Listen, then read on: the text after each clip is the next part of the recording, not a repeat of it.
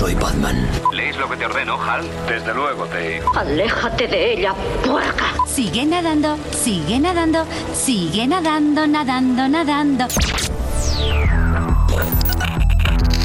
Cine, series y novedades en streaming. Ya verás, el programa semanal de Vandal. Hola, hola. Sí, sí, somos nosotros. Y estamos aquí de nuevo. No teníamos nada que hacer, hemos dicho, venga, nos juntamos los de siempre, ¿no? Pues venga, vámonos. Oye, que ahora que escuchaba a Anabel Alonso diciendo, sigue nadando, sigue nadando, quizás no es una buena recomendación si escuchas el programa entero y te quedas con lo que propone la piscina. ¿Sigue nadando? No sigue corriendo sobre el agua, porque vamos, lo que te va a perseguir, bueno, luego hablamos de ello, es uno de los puntos que tendremos aquí, uno de los temas. Hoy vamos a hablar de pelis de terror que van a salir en este 2024. Tendremos a nuestros compañeros, tanto Raquel Díaz como Xavi Mogrovejo, pero será dentro de un rato.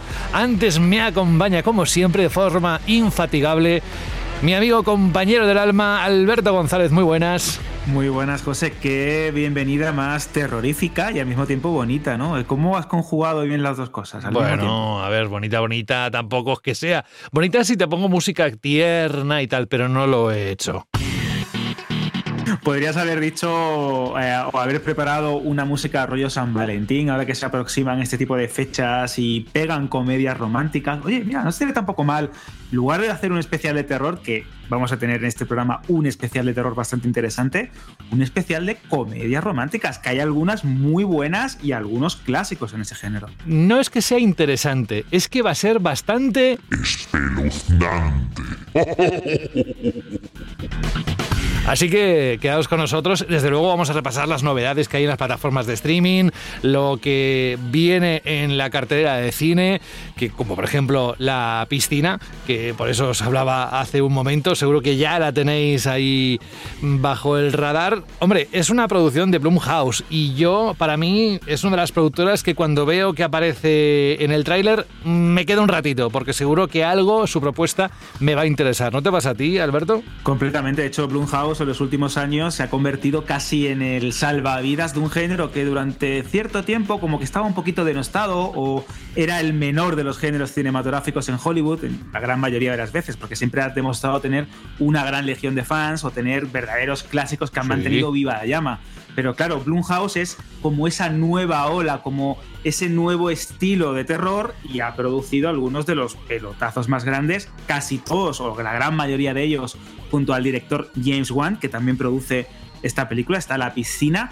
Y de hecho, José, Blumhouse podríamos considerarla como esa, igual que A24 o ese tipo de productoras, esa nueva sangre, esa sangre fresca en Hollywood que está consiguiendo revitalizar géneros, revitalizar licencias. Ellos consiguieron salvar, entre muchas comillas, a Universal con El hombre invisible justo antes de la pandemia. Te acordarás que fue una película que funcionó muy bien en taquilla. Estaba muy bien hecha. Mm. Estaba muy bien hecha, revitalizaba el concepto y de hecho creo que por ahí van los tiros también con la piscina y con todas estas películas que esta productora, que en principio era muy pequeñita, pero mírala, ahí está ya luchando con las grandes, ha estado haciendo en los últimos años. También, por ejemplo, La Noche de Halloween, todos estos remakes, todos estos reinicios, el fallido reinicio de, o la nueva secuela del Exorcista también es suya. Bueno, bueno, yo creo que tiene mucho que decir en Hollywood de hoy. Y quienes tienen mucho que decir son Raquel y Xavi cuando llegue ese momento. Así que quedaos por aquí para esa parte del programa. Nosotros, por cierto, hoy hablaremos de algo que me preguntaron el otro día, Alberto, y es, oye, la serie Yellowstone no ha acabado, ¿no? Digo, me parece que quedan algunos capítulos. Pero es que de por medio hay por ahí una polémica con Kevin Costner. Bueno, ahora os lo contamos. Que nada, que bienvenidos, que este es el programa, la edición número 30. Saludos de José de la Fuente. Ya verás, es precisamente lo que vais a hacer ahora. Vais a escuchar todo lo que podéis ver durante los próximos días y semanas. Hombre, mejor plan que este mientras podéis compaginarlo con cualquier otra cosa, otra actividad, correr, tomarse un café, lo que queráis. No está mal, ¿no? Ya verás. A ver, cojo el mando, enciendo la tele mm, y voy a poner Netflix. A ver qué ponen aquí. It's one of the great cosmic mysteries. How is that someone can go from being a total stranger to being the most important person in your life? O quizás porque estamos en el mes del amor, quizás este estreno, Alberto. Sabes que Netflix no da puntada sin hilo, esto lo tiene muy calculado y seguro que te acuerdas, de, hemos estado hablando ¿no? de películas de comedias románticas o de dramas románticos, porque a veces las comedias románticas también las tiran. ¿Te acuerdas de One Day, siempre el mismo día? Esa película tan bonita con Anne Hathaway, Jim Sturges.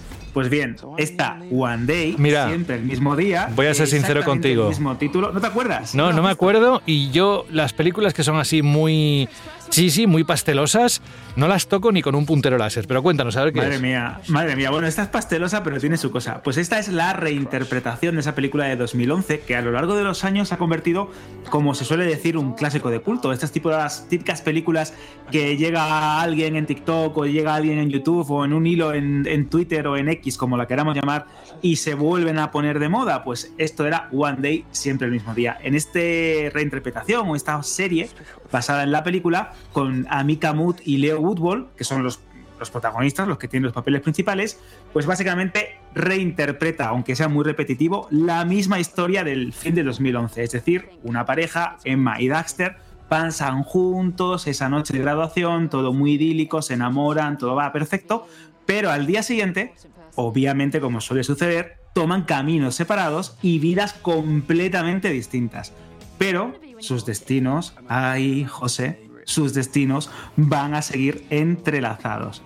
Un drama romántico, muy ñoño, como ya sabéis, como esperamos en estas fechas, que se estrena el 8 de febrero en Netflix. ¿Cuántos suspiros? A ver todos. ¿Ves? Bueno, pues ahora nos vamos a deconstruir la masculinidad, porque es algo que sale en este tráiler de posiblemente una de las series que a mí más me gustaron de Netflix ya hace unos meses. Machos Alfa. Lo llaman de construcción de croqueta. Pero esto ya no es una croqueta. Es otra cosa. Pues así me siento yo. Mis colegas y yo hicimos un curso de, de construcción de la masculinidad. Anda, mira, otro aliade. Aún estamos asentando. Otro aliade. A ver, Machos Alfa, temporada 2. 10 nuevos capítulos, ¿no? Exactamente, llegan el 9 de febrero. Eh, fue un pelotazo, José. Esto también lo hemos comentado alguna que otra vez en Ya Verás. Fue un fenómeno en audiencias. Aquí en España, eh, pues obviamente funcionó especialmente bien. En parte porque esa historia de amigos cuarentones que estaban como perdiendo su trono, sintiéndose desplazados, cómo veían como sus privilegios se, se iban esfumando, cómo la identidad, esa crisis de los 40 les llegaba también a nivel social, pues es verdad que esta comedia que eh, demostraba cómo eh, hacer...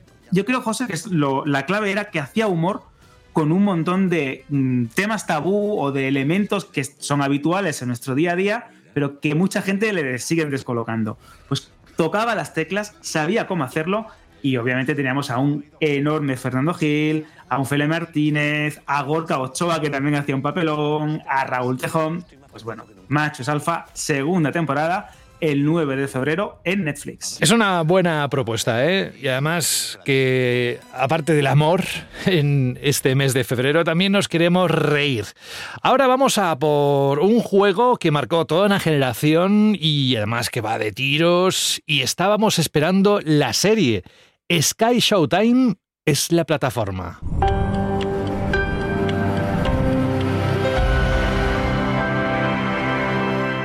Estoy hablando de Halo. This is Reach, home to millions of people. It's my job to decide what to do next. Y no os vayáis los amantes de Seinfeld porque luego os contamos otra propuesta buenísima. Ahora nos quedamos con Halo o Halo en serie de televisión. Eso sí, la temporada 2 que llega el nada, el 9 de febrero. Es decir, cuando estéis escuchando este podcast ya en teoría debería estar en la plataforma Sky Showtime, ¿no, Alberto? Exacto, y encima con un episodio doble, que eso nunca, nunca está de más, a no ser que hayan cambiado los planes, es lo que se dijo en un principio. Pues ya sabéis a qué venís con con la segunda temporada, la adaptación de la famosa saga de videojuegos en primera persona de Microsoft y Bungie, en este caso ahora actualmente de 343 Industries, y eh, ¿qué cuenta? Pues nos va a seguir contando la historia del jefe maestro de John 117, liderando a su equipo de élites, esos Spartans, contra el Covenant, contra el Pacto. Esta segunda temporada ya han prometido sus creadores, sus participantes, casi todo el mundo, como si fuese una especie de mea culpa, es mucho más fiel al videojuego original y nos va a trasladar a un capítulo que dentro del lore de Halo, es verdad que esta serie se toma un poco a la ligera o que intenta reinterpretar o cambiar un poco la historia del videojuego, no la sigue de una manera excesivamente fiel, ni por fechas ni por cronología, pero sí va a narrar un capítulo que los aficionados a esta saga de ciencia ficción seguro que conocerán, que es la caída de Rich, ese planeta de la humanidad, ese núcleo donde están todos los militares, donde están las mayores fuerzas, el mayor bastión de la humanidad, va a caer en manos del pacto y el jefe maestro con sus Spartans van a ser como la última resistencia. Es mucho más espectacular, tiene más fidelidad a los juegos y de hecho esto han sido muy pesado porque me hacía mucha gracia como decía han establecido un gran compromiso con los fans. Han escuchado las quejas y todas esas peguitas que tenía la primera temporada, que es verdad que había momentos en los que parecía una gran serie y otros en los que, no sé, te daba la impresión más de un fan, un corto fan, ¿no? O un vídeo de, YouTube de cómo podría ser eh, Halo en acción real pues eso olvídate, porque han conseguido un equilibrio perfecto y de hecho la crítica está bastante contenta con esta, con esta segunda temporada. Y el compromiso, el compromiso es que habrá una tercera si todo va bien. Así que tenemos varias aventuras y varios años del jefe maestro en la pequeña pantalla. Muy bien, además es que llevar a la gran pantalla perdón, gran pantalla, a, lo que es la, una, como serie de televisión, una franquicia de un videojuego con tantos años, con una legión de seguidores detrás, hombre, críticas le van a caer como no esté aquello bien, bien, bien hecho. Normal. Bueno, oye, que nos vamos a por una sitcom. ¿Os apetece, sí, comedia negra? Pues entonces hay que cambiar de plataforma. Nos vamos a HBO Max y a la última temporada, esta vez de verdad, de Larry David.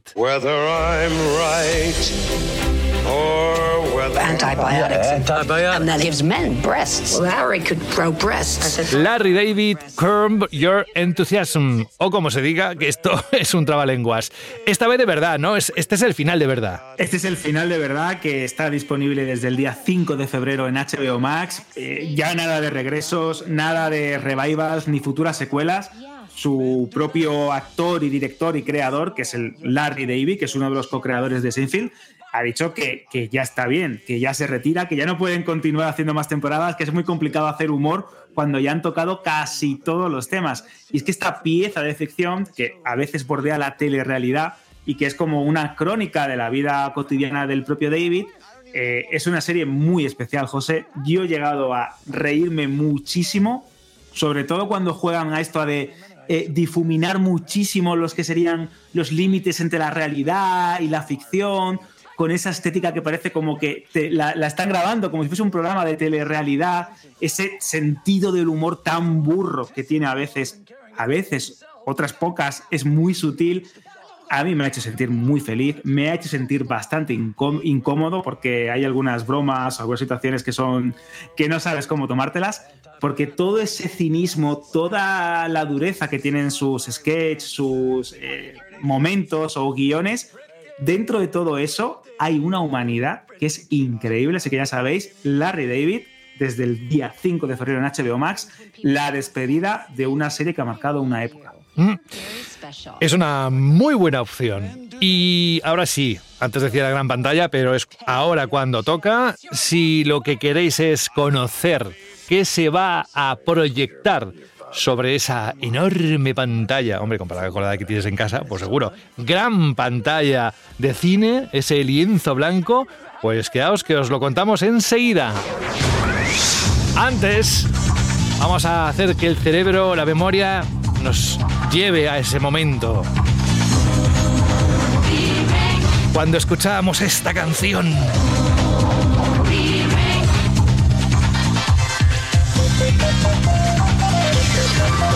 ¿Os subís a nuestro Ferrari? Si te subes a uno de mis coches, te subes. Para ganar. Lento. Adam Driver, Penélope Cruz. Y la película se llama Ferrari. Si estos ingredientes no os han captado la atención, pasamos a la siguiente. Pero antes vamos a contárselo a la gente que sí que le interesa. 9 de febrero, este viernes, se estrena Ferrari, ¿no, Alberto? Sí, la nueva película de Michael Mann, el director de Hit y de otros grandes clásicos del el cine gran moderno. Michael Mann. Michael Cuando digas Mann el nombre, deberíamos quitarnos de el sombrero si lo tuviéramos. Sí, absolutamente. De hecho, sigue, sigue, sigue trabajando y aparte de Ferrari ya está gestando esa segunda parte de Hit, que creo que eh, si hay suerte la veremos. Pues esta película, Ferrari, que es cierto que tenía unas grandes expectativas en, la temporada, en las temporadas de premios, que parecía que iba a ser una de las candidatas a los Globos de Oro, una de las candidatas a los Oscars, lo tenía todo, ha quedado un poco tapadilla, como que ha hecho poco ruido en su estreno y aún así ha sido como una de las películas más mm, aplaudidas por parte de la crítica. Nos cuenta la historia de Enzo Ferrari y aparte de toda esa trayectoria deportiva, con esa carrera en la que se juega su vida y su prestigio, porque la casa Ferrari en la época en la que se ambienta esta película, en el 1957, está muy cerca de la quiebra, él a nivel personal está muy tocado porque ha fallecido su hijo, su matrimonio se desmorona y se la juega a una única carrera que atraviesa toda Italia a lo largo de mil millas. Creo que tiene los ingredientes para disfrutarse en pantalla grande. Sí, sobre todo por el sonido, porque escuchándolo con auriculares el tráiler se nota muy trabajado. No sé si esto se traslada a toda la peli, a todo el metraje, pero a mí me parece que es uno de sus puntos fuertes. Ya te lo diré cuando la vea. Ahora, claro, os digo, venga, vamos a remojarnos. Ah, venga, a la piscina. Y diréis, sí, hombre, te metes tú con el frío que hace. Pero pensad en esos momentos de junio, julio, agosto, que te quieres arrancar la piel del, del- del calor, que te vas a la ducha, sales y estás, sigues sudando. Entonces igual ahí la piscina no estaría mal, ¿no? No sería mala idea, ¿no? Incluso si supierais que hay algo en la piscina, ¿os meteríais?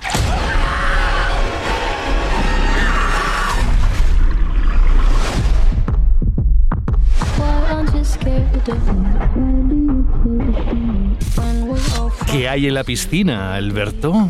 ¿Por qué? ¿No quieres meterte? Ven, amigo, ven. Ahora me está dando miedo, José. Ahora no voy a querer ni ver la película. La patita. Métete, mete la patita. Un Pues poco sí, sí, sí, solo. un poquito. De hecho, la piscina que viene protagonizada por Wyatt Russell, como el, como el- ese exjugador de béisbol que se retira y busca una casa apacible con la que pasar tiempo con su familia, que tiene una muy buena piscina en la que se pueden bañar, como bien dices, durante el verano. Todo parece idílico, parece como una segunda oportunidad para este jugador que intenta recuperarse poco a poco y de repente hay algo en esa piscina. ¿Qué es lo que hay? Esa piscina del patio trasero de esa nueva casa perfecta que parece la diversión para esos niños y la terapia física para este exjugador de béisbol que intenta recuperarse de sus heridas. Pues nada, es lo que parece. Hay algo, hay una presencia, hay algo maligno en el fondo de ese lugar que podría ser un espacio pues bastante común para cualquiera de nosotros y creo que esa es la clave de esta película. Ya hemos tenido miedo en la playa con tiburón, nos dan miedo los armarios por cualquier película que haya un boogeyman o cualquier criatura que aparezca dentro de ellos y ahora también le vamos a coger miedo a la piscina y es lo que nos faltaba. Pues no creas, ¿eh? yo muchas veces cuando me acerco a la zona donde o sale el agua o se, o se lleva el agua, siempre pienso, ¿y si sale, hombre, no un monstruo, no, pero ¿y si sale una serpiente de aquí? ¿Eh? ¿Qué pasará? Bueno, dejamos la piscina y nos vamos a una película que en su día al cine por Steven Spielberg y esta vez regresa en el 2024 pero como musical. Os estoy hablando de El color púrpura. Hoy nuestra maestra nos ha hablado de un lugar llamado África. Dice que nuestras madres descienden de las reinas de allí. Lo que significa que somos de la realeza. ¡Fuera de mis tierras! ¡Escribiré todos los días! Esto es importante decirlo, el componente musical que tiene esta nueva versión del color púrpura, ¿no, Alberto? Sí, porque es una adaptación en formato musical de la célebre y conocida novela de Alice eh, Walker, que como bien has dicho fue llevada al cine por Steven Spielberg y que de hecho hay que, y que salía remarcar, Oprah, ¿no? Exactamente, de hecho hay que, hay, que, hay que remarcar que esta versión tiene a Daniel Brooks, que está nominada al Oscar por Mejor Actriz de Reparto. Es verdad que la película también, algo parecido al caso Ferrari, parecía que iba a ser una de las grandes candidatas en, las temporadas de premios, en todos los galardones, se ha quedado un poquito también de tapado, pero es que hablamos aún así de una gran película, una historia muy dura sobre las luchas internas y externas de una mujer afroamericana en el sur de Estados Unidos, que ya era un lugar bastante hostil para, para todo este tipo de, de, personas, y encima a comienzos del siglo XX, con lo cual os podéis imaginar lo duro que era la asistencia en aquella época. Una película que es de mis preferidas de Steven Spielberg, una adaptación musical que merece muchísimo la pena y una nueva forma de que las generaciones conozcan esta historia que es verdad que es durísima, a veces muy incómoda, pero también, como hemos comentado antes, muy humana. Somos el centro del universo. Pues sí, somos el centro del universo. Ahí está. Otra de las propuestas para la cartelera, de las que hemos dicho, haciendo así un poco de recapitulación. ¿Ferrari opta alguna estatuilla en los Oscars? No, ¿verdad? No, no, no. Ferrari se ha quedado, se ha quedado de vacío. La que sí lleva es el color púrpura, que ya, te digo, mejor actriz de reparto y creo que puede ser una de las sorpresas de la noche. ¿eh? A ver si se cumplen las predicciones. Está sonando bastante fuerte. Y la piscina se lleva eh, un montón de nominaciones, ¿no? A, a la se historia. Lleva, se lleva mejor flotador, mejor toalla, Eso. mejor uso de cremas. ¿Eh? Y por favor, utilizar la ducha antes de meterse en la piscina, ¿eh? ¿Vale? Venga. Mejor, mejor cloro. Eso, eso es lo único que se puede llevar. Oye, que, que, no tiene por qué, pero que generalmente este tipo de género no suele optar a estatuillas. Pero os lo iremos contando a medida que vayan pasando las semanas para que tengáis presente si alguna de las películas que decimos tiene alguna nominación en esa edición de los Oscars que cubriremos, por supuesto, desde Vandal Random, desde la página web de Vandal y desde este programa que es Ya Verás. Ahora nos vamos a la actualidad y vamos a saludar, por un lado, que ya están aquí, Xavi Mogrovejo, muy buenas, ¿qué tal? ¿Qué tal, don José? ¿Cómo ha ido la semana? ¿Bien? Bien, durmiendo lo justo, ya lo sabes. Pero sí. Bien. ¿Y has visto alguna cosa que te haya interesado mucho? ¿Alguna peli, alguna serie? ¿Algo que quieras recomendar? Aunque sea solo para ti, ¿eh? Quiero decir, a mí me gustó esto. ¿O, o no has tenido tiempo? Mira, no he tenido mucho tiempo, más allá de ver eh, Argyle, la nueva película de, de Henry Cavill, Ajá. que bueno, ya, ya comentaremos. Ahora, ahora hablamos de ella en la actualidad. Tiene tela. Sí, ahora hablamos de ella en el siguiente bloque. Y Raquel Díaz, muy buenas. Encantadísima, como siempre. Vamos, imagínate nosotros. ¿Tú has visto algo que quieras decir? Oye, he visto esto y me da igual quedarme sola, pero me ha gustado. Pues fíjate, antes que le has preguntado a Xavi, estaba yo diciendo, mira, se me ocurre una recomendación súper inesperada que además está disponible en Prime Video que se llama Viejos, no la conocía, es una película española y me parece una pasada, una pasada, de verdad. Es, eh, tiene además eh, lo típico que es muy de peli española también, que uh -huh. también la peli esta argentina de cuando acecha la maldad tiene esa especie como de feísmo, o sea, no solo es una peli de terror, sino que la gente que sale, que le pone como mucho contraste, le marca mucho la arruga, ¿Mm? Da muchísimo mal rollo. O sea, yo la recomiendo y sobre todo es que no la conocía, ni había escuchado hablar de ella. Cuando la vi dije, bueno, voy a ver si es terror geriátrico o algo así. Y muy buena, ¿eh? no quiero hacer ningún spoiler, está muy bien, la recomiendo. Ahora entendéis por qué Raquel luego se va a despachar a gusto ¿no? en el, la parte de pelis de terror de este 2024, junto con Xavi, pero ahí ya lo va a disfrutar especialmente. Xavi lo va a disfrutar porque, mira, al menos en las películas de terror le mantendrán despierto y así puede cumplir con su función de padre. Pero vamos, vamos a repasar.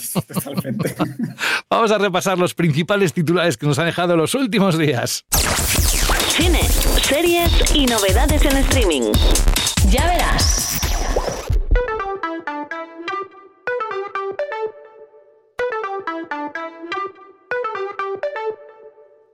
Y empezamos con una noticia luctuosa y además que duele especialmente porque esta misma semana falleció el mítico Carl Weathers. Mm, le habéis visto muchas veces, por ejemplo, fue protagonista de Rocky Depredador y de The Mandalorian, o sea que ha aparecido en muchas producciones, en muchas pelis, en series. En cuanto veáis las fotos, si no caéis en quién es Carl Weathers, Alberto, en cuanto ven la foto dicen, ah, vale, es verdad, vaya. Claro, es, muy fácil. Sabéis que es Apollo Creed, el gran rival de Rocky luego aliado y amigo del personaje protagonizado o encarnado por Sylvester Stallone. Pues sí, es una noticia bastante dura. Es un hombre que ha sido mítico para el género de acción. Todo el mundo consideraba que, aparte de ser un gran actor en este género, porque sí, hemos visto en Rocky, en Depredador, como bien has dicho, en The Mandalorian, donde también dirigía algunos de los episodios y de hecho también estuvo nominado a un Emmy en 2021 por la serie de Star Wars, eh, era un icono del género. Eh, tiene películas como Fugitivos, Camino al Infierno, eh, termina Golf en los años 90, que es un poco más cutre, pero bueno, igual de interesante. Y de en los últimos 3, 4 años empezó a protagonizar también un montón de series. Chicago Fire, Chicago PD, poco a poco se hizo un hueco también en la, en la pequeña pantalla. Era un hombre de físico imponente, destacó como jugador, esto también es muy curioso, de fútbol americano en la NFL, se retiró a mediados de los 70 y a partir de ahí, donde debutó en una de las películas de Harry el Sucio, Harry el Fuerte, Magnum Force, con Clint Eastwood, a partir de ahí ya apuntó hacia el estrellato casi todo el mundo que ha trabajado con él destacaba que era un ser humano excepcional, estaba siempre pendiente de todos los miembros del reparto, de todos los miembros del equipo, se conocía los nombres, era la típica persona que entraba primero y se iba el último, y su pérdida a los 76 años es una muy dolorosa. De hecho, Xavi también es un gran fanático de este actor y ha puesto las condolencias de personalidades y amigos como Schwarzenegger o el propio Stallone en, en Vandal. Sí, es que yo creo que sobre todo ellos dos no podían faltar eh, para despedirle, sobre todo porque es que Weathers fue vital tanto para la filmografía de Schwarzenegger. Mm, vamos a, por favor, recordar ese mítico saludo de bíceps que es de Predator, eh, es, es el mejor de la historia del cine. Ya nadie tiene esos brazos, nadie nunca, aunque se chute mucho, va a tener esos brazos. No, sé, no sé, qué comían o qué, o qué hacían, cosas que a lo mejor no se pueden decir. y a Stallone, vaya, es que en más de una película le salvó lo que es la parte del acting, como tú decías, gracias a Apolo. Rocky 4, aunque Apolo tiene una, una participación más justita, es que él es, él es lo que mueve la película. O sea, sin él no había, no, no había película, no había justificación para que Rocky mm. pudiera partirle la cara a Lundgren. no, había motivo. Xavi, pero ¿no se esperaba la muerte de este actor así de repente? He leído en tu noticia que murió mientras dormía, eh, dice la familia, eso es lo que ha declarado la familia, los sus seres más allegados, y que eh, falleció de forma feliz precisamente porque le pilló durmiendo. O sea que fue inesperado, ¿no? o llevaba tiempo enfermo. No, no, bueno, no sé si Alberto a lo mejor controla algún dato o Raquel controla algún dato más eh, que yo, pero hasta donde yo sé, mm, todo andaba correcto y de hecho se esperaba, pues como decía Alberto, que fuera participando en, más proyectos y por supuesto seguro que participar en, la película que anda desarrollando Lucasfilm de, de Mandalorian.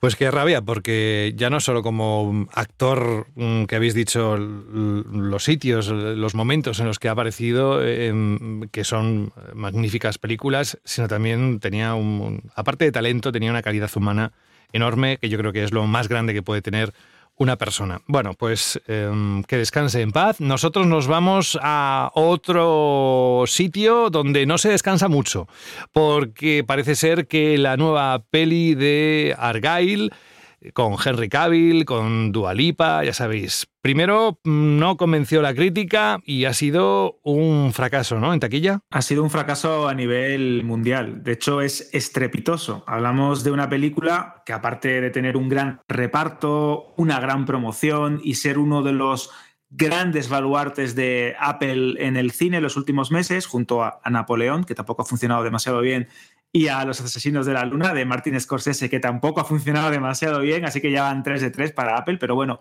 esa no es su guerra, tiene otros motivos.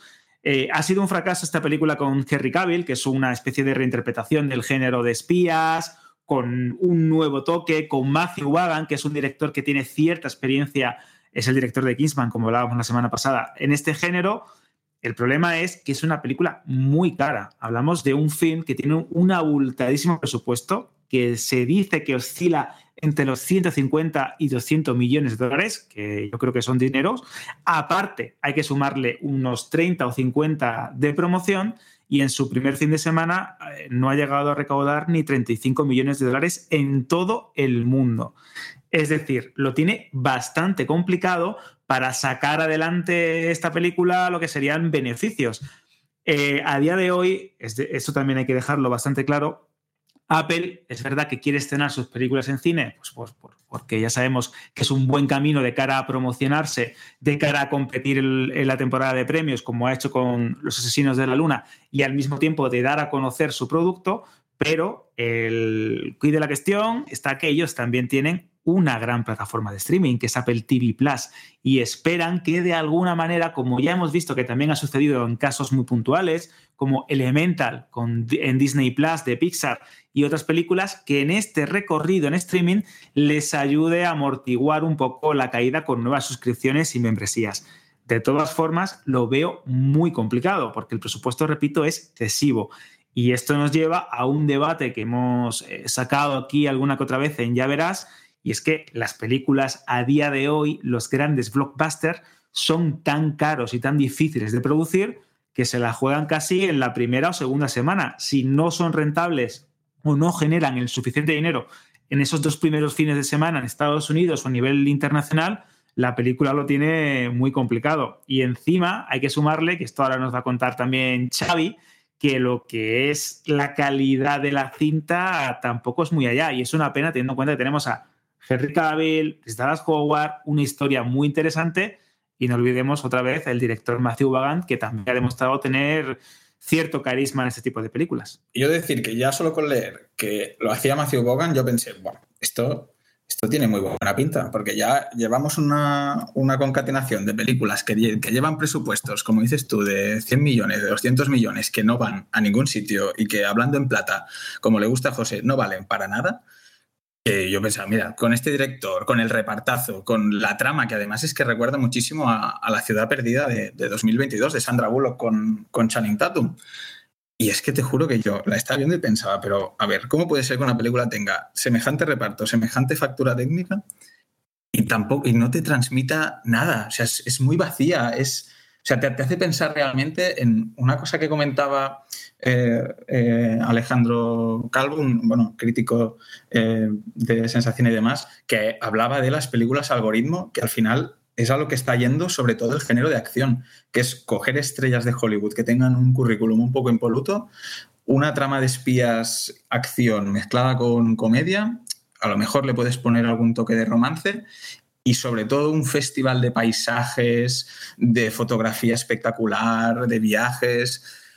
Pero realmente tienes todo eso y para qué? Porque tampoco son, ya digo, films de acción que te vayan a transmitir algo o a dejar un pozo como podían hacer películas de los 90 o principios de los 2000. Eh, no sé, realmente yo creo que aunque el camino que comentabas tú que muchas plataformas buscan, que es mm, tener esa ventana de promoción en salas para que luego la gente pase por, por, caja, por las plataformas, no sé hasta qué punto eso va a llegar a largo plazo a ser rentable teniendo en cuenta el altísimo coste que cuestan estas superproducciones. Es que también tengo mis dudas, eh, Xavi, porque es, un tema complicado. Es verdad que, por ejemplo, y, tenemos un, ejemplo bastante claro, que es el de La Sociedad de la Nieve. La película de eh, Bayona se estrena en cines, no funciona, pasa casi desapercibida en un montón de carteleras, en un montón de cines y de repente llega Netflix, se convierte en un auténtico fenómeno, más allá de las nominaciones a los Goya, merecidas o no merecidas. Se convierte en un fenómeno en redes sociales, la gente pierde la cabeza por esta, este suceso basado en una historia real y de repente ayuda a revitalizar la película, ayuda a revitalizar las suscripciones y La Sociedad de la Nieve demuestra ser una película que habrá también que ver los datos porque ya sabemos cómo funcionan en cuanto a transparencia las plataformas de streaming funciona, se convierte en un activo, en algo que se puede ser incluso un baluarte de la calidad de esa plataforma o un atractivo de cara a atraer al suscriptor a su catálogo. En este caso, en el caso de Argyle, con esas películas tan colosales, tan esas megaproducciones difíciles de rentabilizar, no lo sé.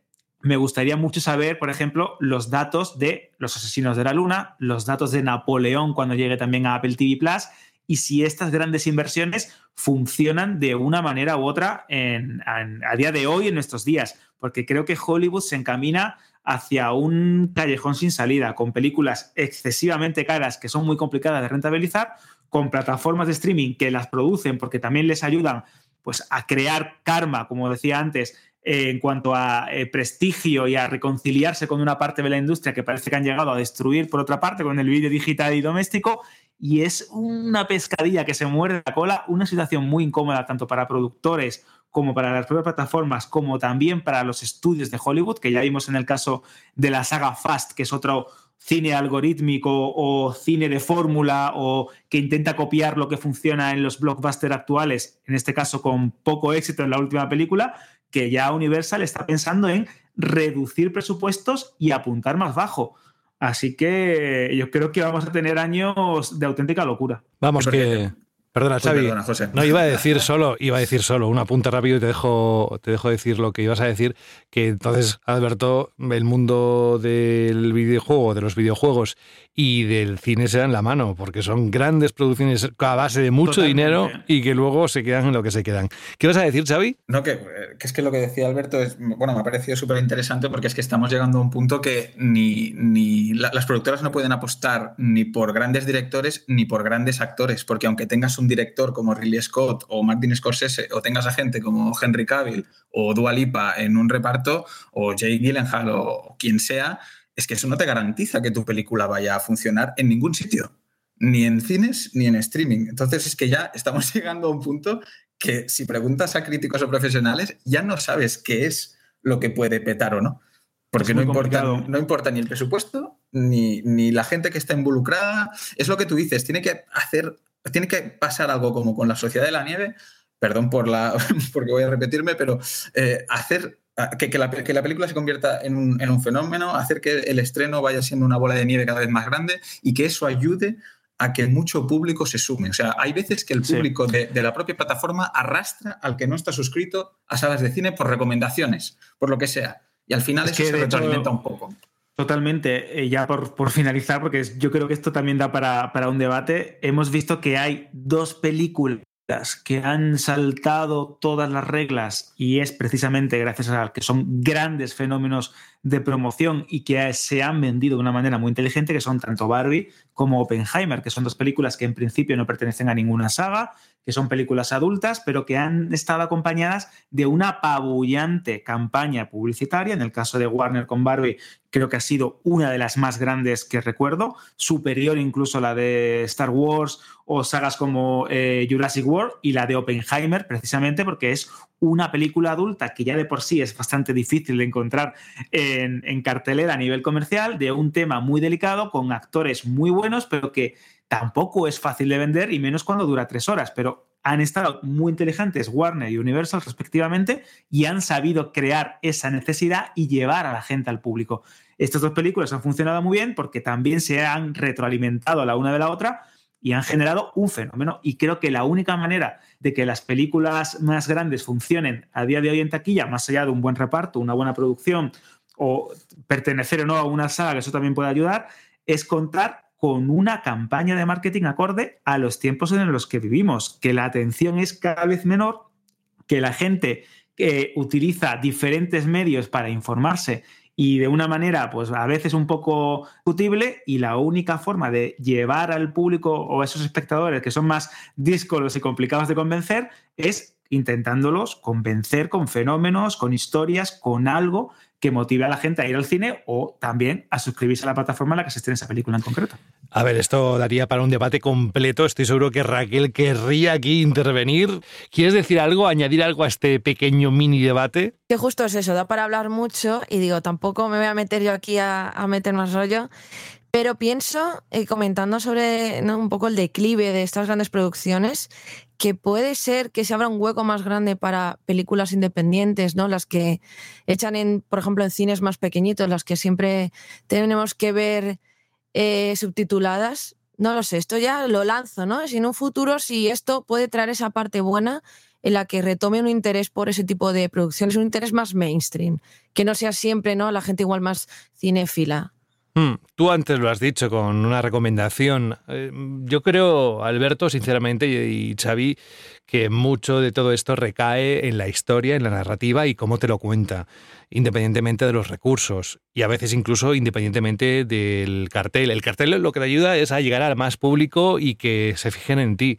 Pero si luego no hay nada, lo hemos visto mil veces. Ahora os digo una cosa, Argyle, eh, o como se pronuncia esta película, va a ser un puntazo, un, éxito en la plataforma de streaming. Estoy convencidísimo. En cuanto lo veas en portada, te pongan un poco el tráiler, eh, esa pista de baile, Dua Lipa saliendo con Henry Cavill. Vamos, eh, y además gratis, quiere decir que ya tienes en la suscripción, seguro. Y si no, tiempo al tiempo. Vámonos a otro, otro titular, otra, otra noticia. Me río porque siempre hace para colar sus pasiones. Me estoy refiriendo a la nueva película Jurassic World porque parece que Universal ya lo tiene claro, será en el 2025. Ahora os contamos en qué día y en qué mes, pero eh, se confirma la fecha de estreno de Jurassic World y que hay un director que os va a gustar. Es que el director está muy bien escogido porque hablamos de David Leitch, que es el director de John Wick, de la primera película de la saga, y la fecha de estreno es el 2 de julio de 2025. ¿Qué ocurre ese 2 de julio de 2025? Pues que la nueva película de Superman de James Gunn, Superman Legacy, se estrena el mismo día. Así que podemos tener una reinterpretación del fenómeno Barbenheimer con una película de DC y Superman y una película de Universal y los dinosaurios. Ya hemos hablado de este proyecto, no hay mucha más información, simplemente que David Coeb, el guionista de Jurassic Park y de Mundo Perdido, las dos primeras películas de la saga, se va a encargar de escribir el libreto, que están trabajando por intentar reconducir un poco la saga hacia sus orígenes y que este director, Leitch, que es el director de John Wick, como he dicho, de la inminente El especialista con Ryan Gosling y de la segunda parte de Deadpool, que ahí tenemos unos buenos credenciales, un buen medallero, eh, va a intentar darle ese toque de película de acción, pero de película de acción bien coreografiada, elevada, con contenido, con sustancia, porque todas ellas, todas las nombradas, eh, creo que tienen precisamente eso, son algo más. Una cosa curiosa de David eh, Leitch es que eh, durante muchísimo tiempo él fue especialista, él fue eh, doble de acción en el mundo de, Hollywood. Trabajó, si no me equivoco, desde el 1997 hasta 2015. ¿Y sabes cuál fue una de sus últimas películas? La primera Jurassic World. Así que tiene cierto contacto también con el universo de los dinosaurios. Todo se cierra, el círculo se cierra, José. y a ti te encanta que se cierre, pero sobre todo que se hagan, que se abran, que se abran nuevas posibilidades de, esta saga o de alguna otra, Star Wars. O sea que ya te conozco ya a ti. Bueno, ahí estaba la noticia de Jurassic World y nos vamos a lo que antes comentaba sobre Kevin Costner, porque la serie que tuvo tanto éxito, que ha tenido tanto éxito en Estados Unidos como Yellowstone, en la que él era protagonista. Todavía quedan capítulos para que se puedan ver para concluir la serie. Kevin Costner mm, parece ser que al final no se rinde, quiere salir en el final de la serie, pese a que no está en los guiones. A ver, esto yo lo quiero entender. ¿Quién me lo cuenta? esto, esto es un culebrón, José. Voy a hacer un resumen y ahora dejo a Raquel o a, o Xavi hablar un poco de ello. Eh, todo el mundo se quedó a cuadros cuando Kevin Costner dice que abandona Yellowstone, la serie de Taylor Sheridan, una de las más seguidas en Estados Unidos, un dramón que se considera un revival del género western moderno en la época dorada de la televisión. Impresionante, todo parecía que estaba perdido porque eh, lo que fue la salida de este actor, que es uno de los más míticos de Hollywood, de la serie que precisamente lo relanzó al estrellato, eh, fueron entre disputas creativas, problemas de dinero y problemas también de calendario y agenda. El actor dejó la serie, acabó muy mal con Paramount, que es la que produce, y dijo que se ponía a rodar un proyecto del oeste, que es un proyecto propio, una película que estaba rodando, porque era su gran eh, obra y no podía coordinarlo con la, con la serie. Vale, hasta aquí irían. Pero es que resulta que después de un cruce de declaraciones eh, bastante feo entre unos y otros, un juicio también de por medio con Kevin Costner por otros motivos, dineros que nos han pagado, ahora resulta que los agentes del actor se han aproximado a Paramount y al propio Taylor Sheridan, que es el creativo de Yellowstone, para permitir o buscar una vía en la que Kevin Costner pueda despedirse de su personaje apareciendo en los episodios finales de la quinta temporada de la serie. Una serie que ha tenido que finalizar de una manera un tanto abrupta o que va a finalizar de una manera un tanto abrupta porque nadie esperaba el abandono de Costner. Estos son rumores, hay filtraciones de que están intentando encajar a Kevin Costner en los guiones, guiones que ya estaban finalizados porque esperaban rodar la serie entre abril y mayo de este año, es decir, al caer. Y tenemos un auténtico, un auténtico culebrón. Parece que Yellowstone se ha trasladado de lo que sería la ficción al mundo real y Kevin Costner quiere, obviamente, despedir a su John Dutton, este personaje al que ha dado vida durante tantos años, a puerta grande e intentar reconciliarse con Sheridan, con el que también se dice que no acabó nada bien. Todo lo que comentas es muy triste para el final de Yellowstone, que creo que es uno de los westerns mm, más importantes de la historia, no solo de la televisión contemporánea, sino en general.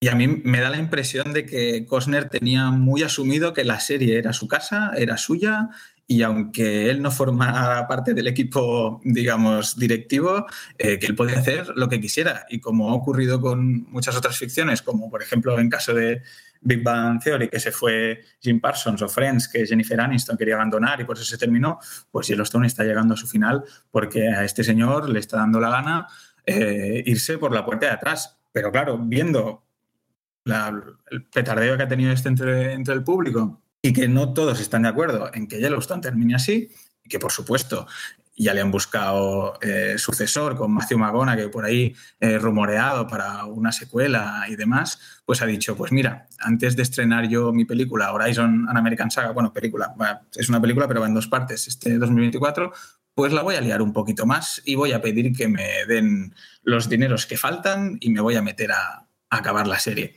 A mí me parece una pena, realmente, porque no. O sea, Yellowstone es, si no la habéis visto, ya la recomiendo muchísimo, porque es un. Aunque no tengáis mucha idea de western o no os mole el género, yo creo que esto os puede servir muchísimo para entrar.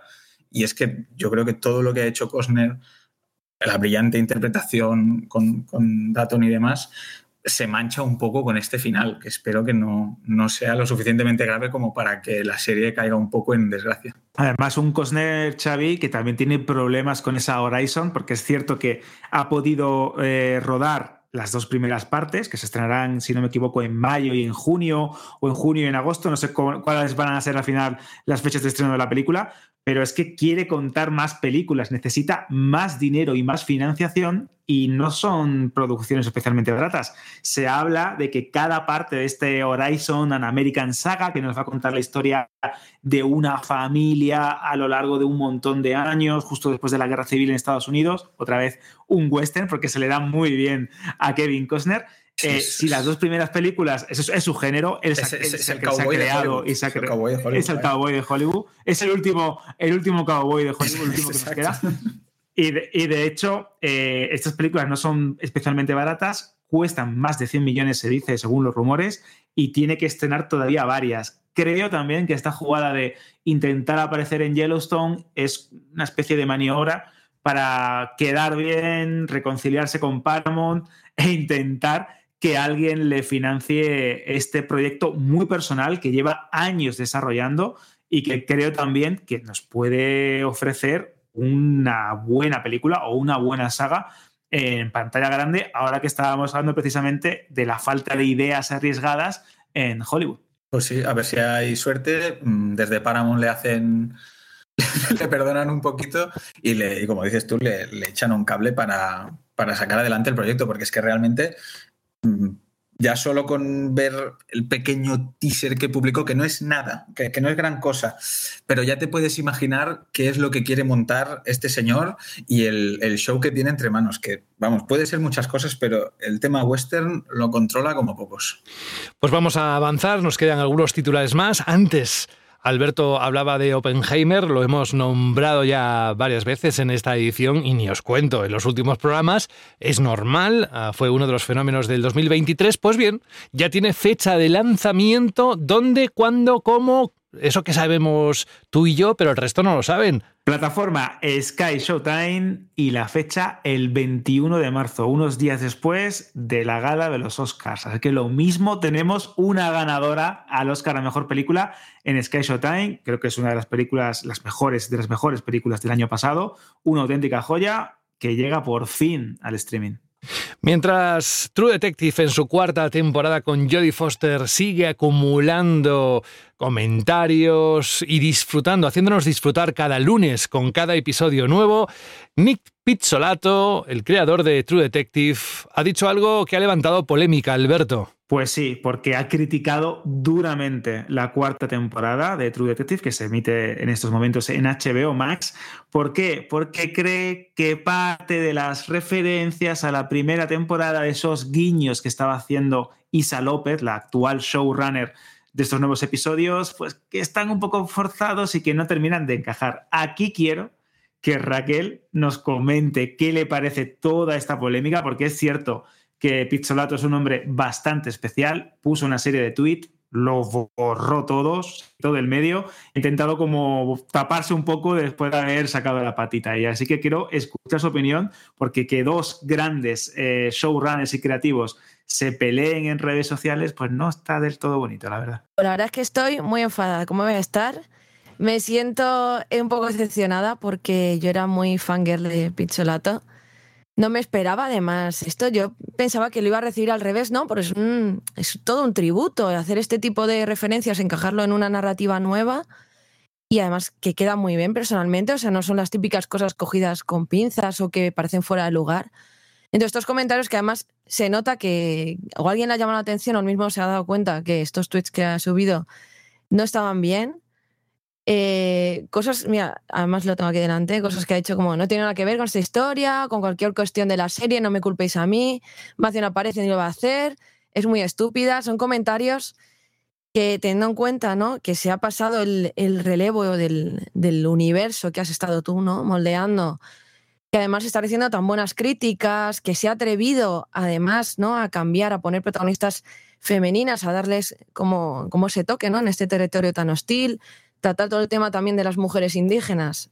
Ver este tipo de comentarios, ¿no? Pues como que puedes causar una doble, doble polémica, puede la gente intentar buscar si no es solo eso, pues un, calentón de que no le guste, sino que puede igual ir más allá. Entonces, bueno, ya digo, estoy un poco, de, un poco decepcionada, sobre todo que no me lo esperaba. ¿eh? Justo, digo, pues tendrá comentarios positivos respecto a esto, pero nada, es como que opina lo contrario, ¿no? De tanto lo que han dicho los críticos de esta serie como lo que ha dicho la providencia. No sé, Alberto, eh, si opinas lo mismo sobre estos comentarios y también te has sentido decepcionado por, por Picholato. De verdad que, era alguien que tenía un poco en un pedestal y, presiento que, se me ha tropezado y se me ha caído el hombre. Sí, a ver, eh, yo considero que a estas alturas de la película podemos decir que obviamente la primera temporada de True Detective sigue siendo muchísimo mejor que todas aquellas que han, venido después, pero esto de soltarlo en redes sociales, eh, como quitándose también un poco la culpa, eso de no me culpéis a mí,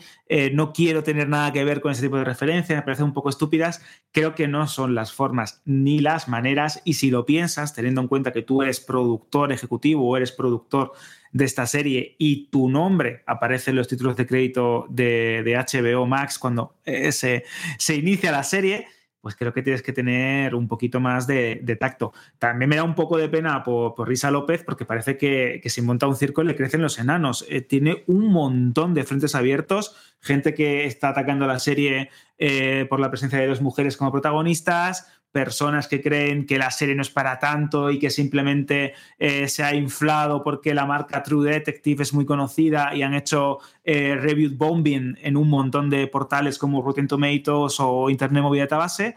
Y creo que la, eh, la pobre está contando una historia muy interesante, una digna sucesora de True Detective y al mismo tiempo eh, con dos actrices principales que creo que están al nivel de lo que se espera de ellas. Es verdad que, como comenté en su momento, hay cosas que me gustan más de Judy Foster, momentos en los que la veo un poco más forzada, pero es una serie muy buena que está recibiendo también, aparte de todo ese éxito que tienen audiencias y de todo ese cariño que también hay en redes sociales y en, páginas, en críticas o de expertos, ¿no? Alabando eh, la valentía de la serie también es cierto que está recibiendo un montón de odio injustificado. Y es una muestra más de hasta qué punto las cosas a día de hoy se polarizan. Yo no sé hasta eh, cómo se habría vivido la primera temporada de, de, True Detective con Matthew McConaughey y Woody Harrelson a día de hoy en redes sociales. Creo que a alguien seguro no le habría gustado, se habría quejado mm. y habría dicho que es muy mala. Así mm. que creo que es como una especie de, de, ejemplo de los tiempos en los que vivimos y de cómo absolutamente todo, también la televisión, está polarizada. Y antes de irnos con la parte, eh, uno de los momentos álgidos de esta edición de Ya Verás, que es el cine de terror, las cintas de terror que van a llegar en 2024 con Xavi y con Raquel, que van a hacer un buen repaso lo que va a cerrar esta sección de actualidad, la verdad es que es mm, algo muy esperado, porque si no me equivoco es la décima película de Tarantino, que sabéis que cuando llegara hasta a este número ya dejaría de hacer películas, pues el año pasado le preguntaron en el Festival de Cannes que algo que, que dijera, por ejemplo, quién es su protagonista. Bueno, la peli se llama The Movie Critic y ya tiene a su protagonista. Además que han trabajado juntos, el protagonista incluso se llevó un Oscar al mejor actor de reparto y hasta aquí puedo leer, como decía nuestra amiga Mayra Gómez, que en vaya años, ¿eh? tenemos una edad, ¿eh? A ver, ¿quién es el que va a protagonizar esta última peli de Tarantino, Alberto? Ponga el redoble de tambores, o si no te lo hago yo también. espera, espera, no, te lo pongo, te lo pongo. ¿Me lo pones? ¡Qué maravilla! Ahí, ahí. ¿Quién será? ¿Quién será? Brad Pitt. Toma ya. Ni más ni menos. Vaya nombre. Creo que puede ser un buen personaje para él porque nos va a llevar esta película, esta última película de Tarantino. Ha sido muy cansino esto de yo solo voy a hacer 10 películas, no quiero quemarme, no quiero que mi carrera se llene de películas insípidas o malas en los últimos años de, de mi filmografía. Esto es una paranoia que tiene porque como es tan conocedor del cine, muchas veces se pone a evaluar todas las trayectorias de los grandes directores y ve que en los últimos 10, 15 años de trabajo siempre acumulan películas de menor calidad. Él quiere retirarse con 10 películas y muy buenas y esta va a ser como una suerte de oda a toda su carrera, porque nos va a contar la historia de un crítico que vivió en California, un crítico en teoría ficticio, aunque hay rumores de que está basado en Pauline Kiel, una fallecida escritora neoyorquina que siempre se ha considerado una de las críticas más influyentes de la historia del, cine, pero eh, todo con el toque tarantino, con, todo con el toque de ficción, porque este crítico trabaja en una revista pornográfica donde escribe eh, reseñas de películas muy importantes y todo el mundo considera que sus textos pues, no tienen mucha calidad,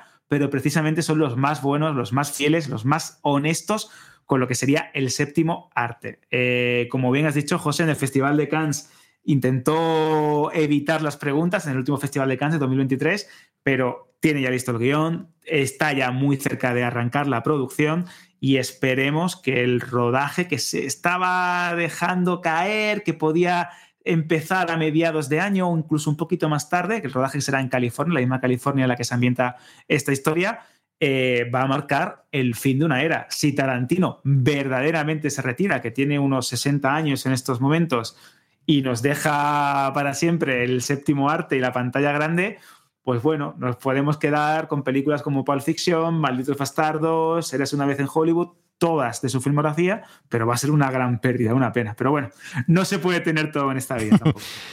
Pero sí se puede tener un buen cineforum con mucha peli de miedo, de terror, que vamos a poder disfrutar en estos próximos meses. ¿Os queréis venir a dar una vuelta y pasar un poquito de miedo? Nada, un poquito. Solo avance de lo que vais a poder vivir o bien en las salas de cine o bien en las plataformas de streaming. Vamos. Ya verás. Vamos a poner un poco de ambiente como de miedo. Esto pertenece al Conjuro 4, que en teoría, Xavi,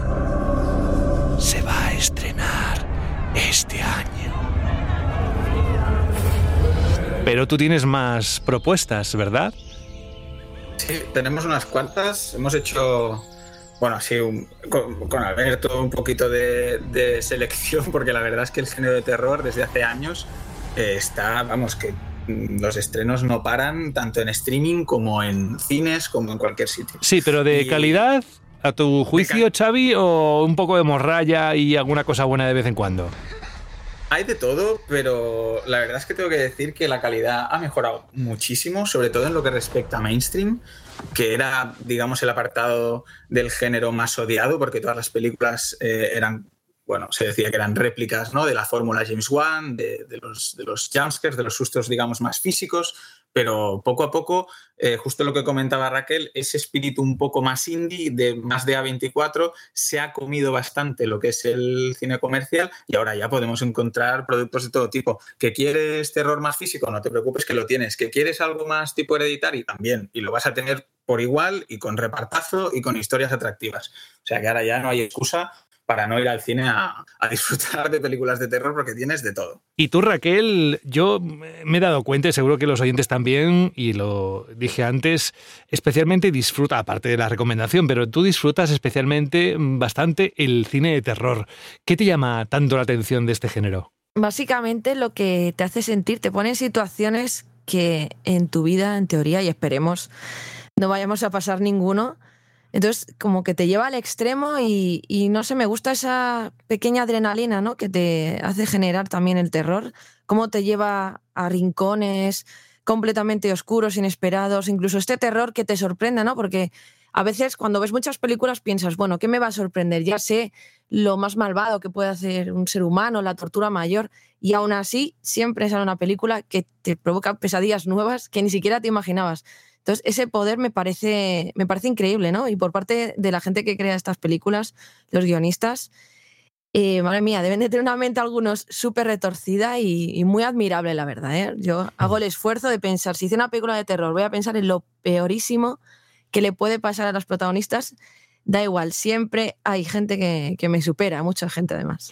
Pero, ¿cuál prefieres? Eh, ¿Las pelis de sustos que ya sabes que en algún momento te va a dar un susto, una sombra, algo que se mueve en algún sitio o que aparece desde un rincón en la oscuridad, o ese miedo inteligente que te hace pensar y que además situaciones normales se pueden convertir en una pesadilla. Yo justo el, segundo es el que me da como más miedo. El tema de screamers, no sé, soy de esta gente que no tengo el susto fácil.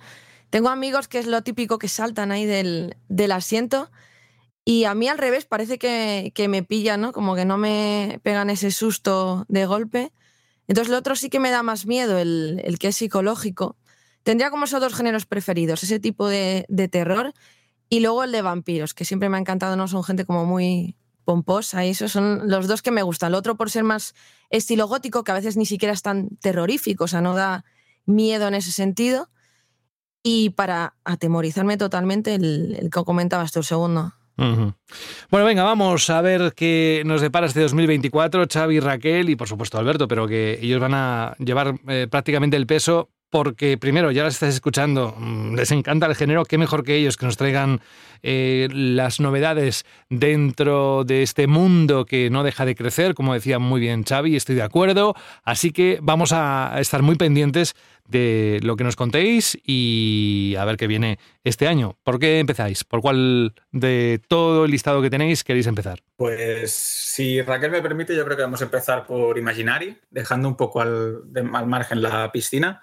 Eh, hemos hecho una selección como de cinco títulos que, al margen de todo lo que está por llegar, son nuestros favoritos o, los que más eh, creemos que pueden tener éxito, digamos, entre el público.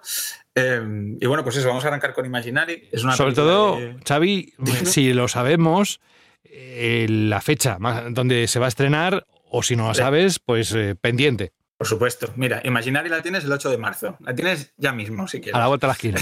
Exacto. Eh, se trata de la nueva producción de Blumhouse, ya sabéis, la casa que está ahora mismo, que comentaba Alberto, que se está haciendo con todo el panorama de terror, que arrasó de forma sorprendente con Five Nights at Freddy's.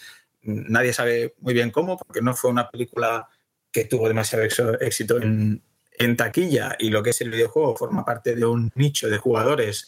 Eh, que tampoco creo que sea tan, tan, tan grande como los resultados que ha tenido, que ya le ha permitido que tenga una secuela en, marcha. Y con esta película, pues vamos a tener a, The Wanda Wise, una de las protagonistas de eh, Jurassic World Dominion, bajo la dirección de Jeff Wadlow. Sí, lo he pronunciado bien, que no estoy seguro. Y yo la, he bautizado, digamos, como una especie de eh, Chucky eh, Megan y un poquito de la mencionada Five Nights at Freddy's, porque yo creo que no es coincidencia que tengamos a un osito como, como póster o, como, digamos, muñeco a enseñar después de, esa película. Y, nada, cuenta la historia, digamos, pues de, una familia, ¿no? Que vuelve a, de una, chica que vuelve a, la casa de de su, infancia con su hijastra pequeña. Allí pues empiezan a desarrollar una serie de sucesos extraños relacionados con un oso de peluche. Ya te puedes imaginar, José, por dónde van los tiros, si has visto alguna de las películas que te he dicho, y a partir de ahí, pues bueno, veremos cómo este oso no es tan inofensivo como parece y te la puede liar pardísima si te despistas. ¿Y por qué hacen que los ositos tan monos ellos tengamos, a ver, con los payasos ya tenían una reputación y fíjate que siempre se tiene, al menos desde la inocencia, un sentido o una admiración o, un cariño especial ¿no? a los payasos y, fíjate todas las veces que se han utilizado para meter miedo. Y los ositos, ¿por qué? No. Pero bueno, en fin, eh, precisamente es lo que hablábamos antes. ¿Qué más tenemos? Pues mira, la siguiente, yo creo que la más indicada para comentarla es Raquel, que es Speak No Evil.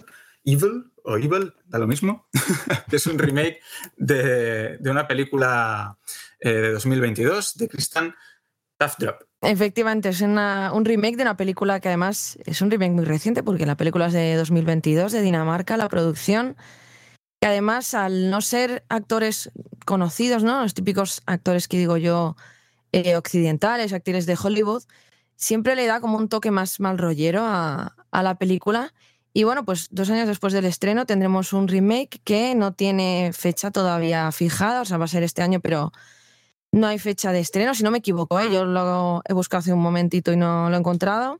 Te decía que era el 9 de agosto, pero sí que hay, vamos, a dejarlo, vamos a dejarlo en el aire porque ya sabemos cómo va esto de los estrenos de Estados Unidos, España y demás, o sea, vamos a dejarlo ahí. Sí, sí, ¿eh? pero me fío de ti, que lo he buscado así rápido y había encontrado otras películas, justo esta no. Tenemos protagonistas, está James McAvoy, no se pronunciado bien, ¿eh? McBoy, McAvoy, eh, que es conocido por, por salir en X-Men, también protagonizar eh, Múltiple. Y tenemos a Mackenzie Dance también, que, eh, bueno, yo personalmente la conozco por Estación 11, que es una serie que hizo muy, muy poquito ruido porque se estrenó en, pandemia. Está, si no me equivoco, está en HBO. En HBO, es, perfecta. De hecho, eh, la recomendamos en un Ya Verás porque me sigue pareciendo a día de hoy una de las mejores series de futuro apocalíptico, lo como queramos llamar, eh, que se han estrenado nunca. Es una serie con un mensaje muy bonito, la verdad. Y Mackenzie Davis, la, la prota, que lo clava, que también sale en Blade Runner, también sale en la última película de Terminator. Es una chica todoterreno 100%. Sí, efectivamente. Además, es, un poco como zona de confort ese tipo de, de futuro, ¿no? A pesar de, en la estación 11, a pesar de una desgracia como que está la gente así un poco chill. La película, retomando otra vez el tema de terror, es de Blumhouse, así que ya es como, como garantía de, que va a ser una película buena de, terror, ¿no? Que nos va a dar miedo. Y bueno, pues eh, a ver cómo hacen esta adaptación, por lo que digo que pienso que parte de la experiencia que da ese, ese mal rollo, ¿no? Es que te suenen extraños las personas que estás viendo en pantalla. A veces ocurre esto que cuando pasa por encima de este tipo de películas la pátina de Hollywood, lo hace demasiado bonito, con gente demasiado guapa, demasiado agradable, todo muy arreglado, todos muy peinados. Y le falta todo ese matiz que lo hace más realista. Sí, es que de hecho la, película de Speak No Evil, para el que no la conozca, sin dar ningún tipo de descripción exacta de la trama, es básicamente como una familia danesa acaba visitando una familia holandesa que conocieron en unas vacaciones, hicieron muy amigos y cómo toda esa relación, toda esa visita, todo ese ambiente malsano poco a poco va enturbiándose cada vez más, cada vez más y creo que es una de las películas, como bien has dicho Raquel, más malrolleras, más malsanas, con un ambiente que llega a ser incómodo y con un tramo final que es eh, prácticamente perfecto. Me da bastante miedo ver cómo van a adaptar esa frialdad eh, danesa, porque la, película original es danesa, en Estados Unidos, como bien has dicho, porque eh, sí es verdad que pueden cuajar determinados elementos visuales, determinadas narrativas, eh, escenarios occidentales, si lo queremos llamar así, porque Dinamarca al fin y al cabo también es, Europa, pero tengo miedo, bastante miedo con la adaptación, pero bueno, vamos a darle un voto de confianza. Ahora el compañero va a hablar de Stranger capítulo 1, chapter 1, que es otro remake de otra película y bueno, que os comente un poquito mejor. Sí, la verdad es que era un poco inesperado este reboot de The Strangers, no porque hagan yo que sé, muchísimo tiempo que se estrenó la original, que fue en 2008, porque esto de los remakes, reboots y tal da igual, porque hasta en los videojuegos mm, se hacen remasters y remakes ya sin importancia de, la fecha de estreno de la película, sino porque ya la original eh, estaba muy bien, estaba muy bien cerrada, muy bien empaquetada y tenía muy buena factura, que es que además dio pie a una secuela que esta ya sí que es un poquito más desconocida, eh, que se estrenó 10 años después con Johan Roberts, que es eh, el director, por cierto, de Em, la última película de Resident Evil, Bienvenidos a Raccoon City, que fue un poco apaleada, aunque yo la seguiré defendiendo a muerte donde haga falta, eh, pues sorprende un poco por eso, porque es una película muy bien hecha ya en, en, general y es que además la vuelven a hacer en Estados Unidos con un nuevo reparto y el enfoque sigue siendo el mismo, un grupo de extraños que se meten dentro de la casa de unos turistas y bueno, pues allí... Eh, les van a hacer la vida imposible, ¿no? Este grupo de enmascarados, la gracia que tiene es que, bueno, nunca se sabe su, identidad, quiénes son, por qué hacen lo que hacen, eh, que es siempre el motor de una buena película de terror, en mi opinión. Mantener lo que es el asesino, el monstruo o el ente, el ser que vaya a hacer daño, un poco en el anonimato para que así no vamos, no le encuentres puntos débiles o no sepas cómo puedes esquivarlo o huir, etc. Pero bueno, este, este capítulo 1 en principio se estrena en, en mayo, el 17 de mayo, si no me equivoco. Las fechas pueden bailar porque ya sabéis que además con el tema del terror mm, depende de qué producción eh, llega más tarde a España que en Estados Unidos, aunque algún caso ha llegado antes. Eh, pero bueno, no sé si tú has visto esta película, Raquel, este Home Invasion, que la verdad está muy bien, pero yo tengo ganas del, del reboot, la verdad. Yo vi en su día la de Liv Tyler. Entonces, bueno, haré un poco la comparativa. La tendría que revisionar, ¿eh? porque la vi en su momento ya tengo ahí pequeños esbozos. Pero bueno, a ver, a ver qué tal, a ver qué tal le sale el experimento. Sí, esperemos que bien, porque el, Home Invasion es un género. Home Invasion es, mm, para los para los que no lo sepan, es, es, un género muy sencillo, como puede ser el slasher, es muy parecido, pero simplemente eh, trata de una serie de pues, personas que se cuelan dentro de la casa de otra y bueno, pues eso, para asesinarla, torturarla o eh, lo que sea, Hash, por ejemplo, eh, está en Netflix, si no me equivoco, eh, sirve muy bien para, para entrar al, al, género. Y ahora voy a, yo creo que te voy a dar paso a ti, Raquel, porque viene una que te gusta mucho, que es Nosferatu, que has comentado que los vampiros te encantan, yo creo que nadie mejor que tú para, para explicarla. Efectivamente, mira, esta me la apunto yo, que además tengo muchísimas ganas de, de, que se estrene. Tenemos que esperar todavía bastante porque es para el 25 de diciembre. Es la fecha que hay por ahora oficial y como comentabas, la fecha de Estados Unidos. En España veremos si va a ser la misma un poquito más adelante y tenemos que esperar un poquito más. Y bueno, hay mucho hype alrededor de esta producción de Robert Eggers porque el protagonista es eh, Bill Skarsgård, también sale Lily Rose Me voy a detener en Bill Skarsgård porque para quien no le suena el nombre es el payaso de It, que yo creo que es lo más característico la mirada ¿no? que tenía en, esta película, que es también de estos actores que tiene un registro múltiple, pero el terror lo suele clavar. Tenemos también a Lily Rose Deep, que es la hija de Johnny Depp y que eh, algunos le sonará de la serie de Idol, que es una serie que se canceló, ya no va a haber segunda temporada, con la que compartía protagonismo con The Weeknd. También, o sea, es que el elenco es impresionante, ¿eh? o sea, voy a decir todos grandes nombres. También tenemos a Nicholas Holt, que le hemos visto haciendo de bestia. También ha estado en otra película de vampiros con Nicolas Cage, la de Rainfield, que es una película entretenida y lo mismo, que me da la impresión que ha habido poco diálogo alrededor y está bastante divertida. Tenemos a William Dafoe también, que además han revelado hace unas semanas eh, imágenes de Nosferatu caracterizado, ¿no? Un poco estilo como Van Helsing, ¿no? El, que va a ir un poco persiguiendo a este vampiro. Y bueno, ah, se me olvidaba además que tenemos al actor que también va a ser de Craven el Cazador, casi se me olvida nombrarlo, Aaron Taylor Johnson, también está en esta película, lo que digo, o sea, un, un elenco impresionante. Y bueno, a ver qué referencias, porque tampoco, al no tener tráiler ni nada, ¿no? Lo que han estado lanzando son imágenes, si no me equivoco, ¿no? No tiene tráiler por lo que estaba mirando. Y claro, con las imágenes, pues vamos viendo el resto de personajes el personaje del vampiro, que yo creo que se están guardando un poco el as, ¿no? De presentártelo en su máximo esplendor. Las imágenes que han sacado están un poco, ¿no? Que se le ve que sí la sombra, que sí tiene las manos por delante. Entonces, yo lo que espero ver en esta película, teniendo en cuenta que parece que va a rendir homenaje, ¿no? Lo que es el, el Nosferatu, el, vampiro clásico, que se parezca a lo que fue Nosferatu, la película alemana, la que se llamó en España eh, Nosferatu, Sinfonía del Horror con Gustav von Wangensheim, si no lo he dicho mal, un, actor alemán bastante característico, que luego además esta misma película dio pie a hacer otra película muy buena con John Malkovich y con William Dafoe, con lo cual el círculo como que se vuelve a cerrar, ¿no? En torno al vampiro. La sombra del vampiro, esta película va como de, como si fuera el supuesto rodaje de la película Nosferatu, en la que los actores, el propio director se llega a plantear ¿no? si el actor se está metiendo súper bien en el papel o quizá también le hayan convertido, también sea, sea un vampiro. E incluso mm, si pudiera elegir, me encantaría también que metieran un poquito, unas pequeñas dosis de lo que han sido otras películas, las de la Hammer, ¿no? Los, los vampiros de, la Hammer, un poquito de Condesa Drácula, ya por reivindicar, ¿no? Ya, ya que estoy que tenía este tema de terror gótico, pero ¿no? como con gente, ¿no? esa especie de Nosferatu eh, seductor.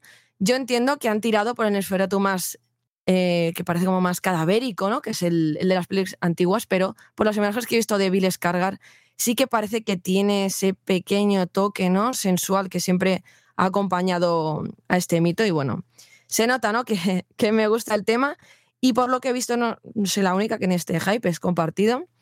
Así que ahora le paso el relevo a Xavi para que nos hable de Maxine. Me gusta este partido de tenis que estáis manejando los dos. Le paso la bola, ahora va a dar con la raqueta Xavi, Xavi la devuelve, y luego...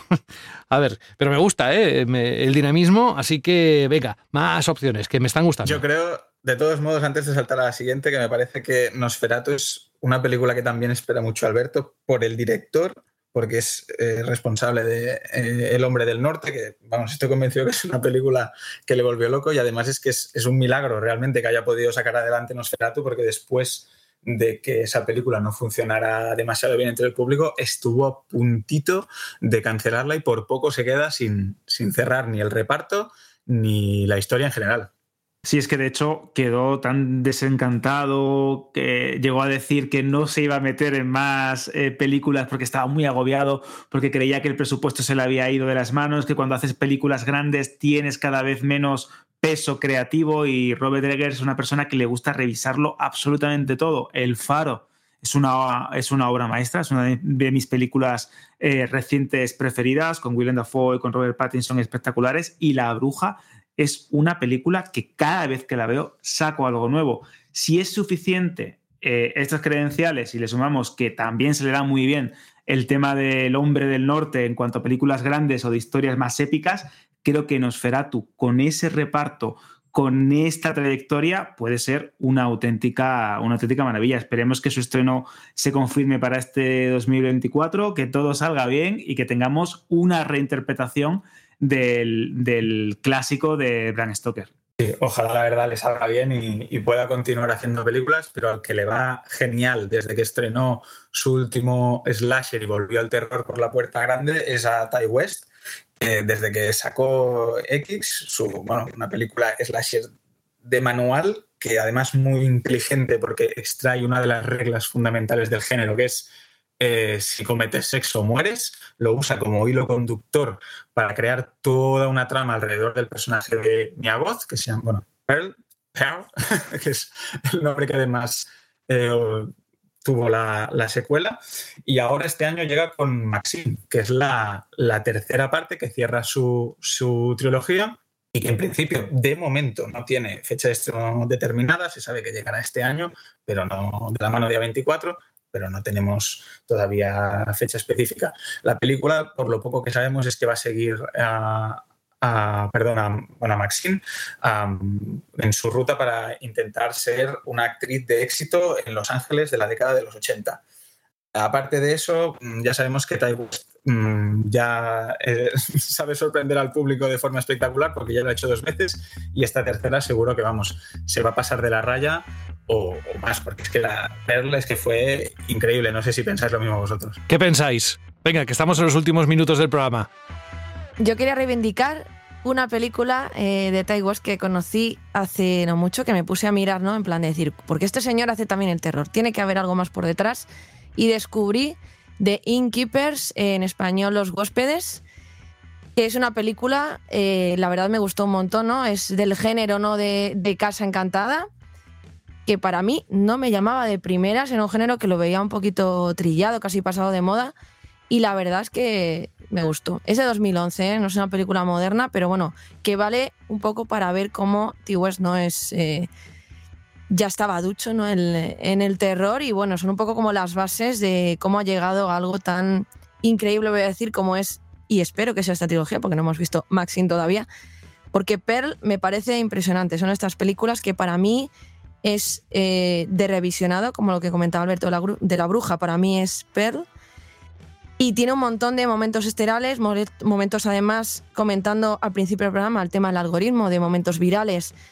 Pero tiene un montón de momentos así que son virales que todavía en Instagram, por ejemplo, se siguen reproduciendo, siguen creando reels con, con este audio, haciendo que la película llegue a más gente.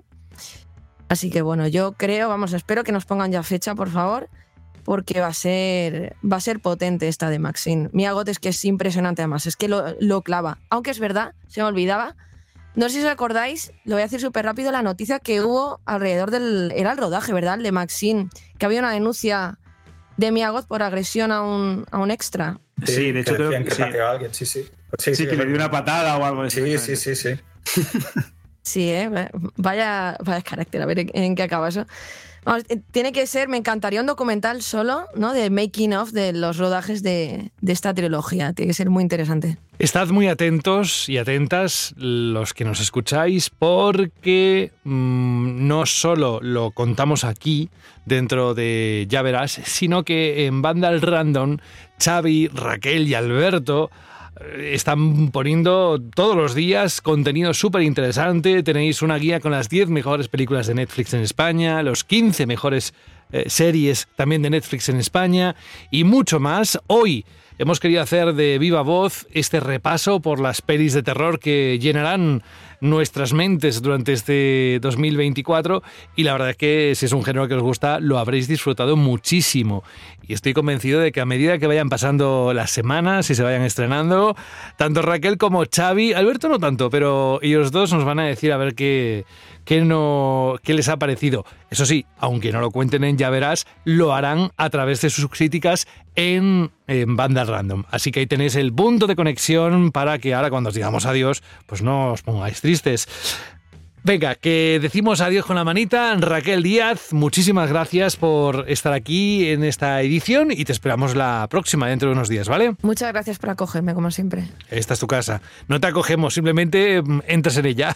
tienes la llave, tienes el código del arma, lo tienes todo. Igual que Xavi. Lo que pasa es que a veces va dormido y se mete mal el código y despierta toda la casa. Pero Xavi Mogrovejo es un grande también. Eh, gracias por estar con nosotros y en unos días nos volvemos a escuchar, Xavi. Eso, en unos días más. A ver si no interrumpimos a nadie con mis entradas estrella. Cuídate mucho. Y Alberto, oye, que nosotros también nos vamos, nos vamos, pero tan solo muy poquito porque esta semana también hay el podcast hermano de videojuegos y tenemos una aliada en los videojuegos y la próxima semana más, pero que nos encanta, ya verás, nos encanta repasar las series, las películas, todo lo que podéis elegir, que es mucho. ¿Quién nos hubiese dicho que íbamos a tener tanto donde elegir? Recordadlo el tema de los videoclubs. Ah, por cierto, a ver si Víctor viene dentro de poco y nos hace la sección. Ya nos dirás cuándo. Alberto, que... Te estaba guiñando, te estaba guiñando, pero claro, es que no me ves. Es No, que ya se me. no, como que diluyo no. y difumino en mi cabeza que estamos los dos juntos aquí de cháchara, porque menudo, menudo repaso han hecho Raquel y Xavi al género de terror. Me he quedado totalmente loco, impresionado. Esto es tener un buen equipo en Vandal, tener un buen equipo Hombre. en Yardas, que te puedan recomendar películas de todo tipo, de todo, de cualquier género y que encima aprendas cosas nuevas con cada, con cada una de las recomendaciones. Y creo, creo, me ha dicho un pajarito, que es muy probable que Héroes de VHS regrese muy pronto, guiño, guiño. Como no me ves, te lo digo. Vale, pues venga, oye, Alberto González, un abrazo muy grande, hasta dentro de una semana aquí en Ya Verás, ¿vale? Hasta dentro de una semana. Un fuerte abrazo, José. Adiós. Adiós. Y por mi parte esto es todo, repasamos la lista dentro de unos días. Hombre, mm, se acercan también estrenos potentes, iba a decir más potentes que los que hemos contado hoy. No, no, es que depende también de los gustos. En cualquier caso, estad ahí y gracias por elegirnos.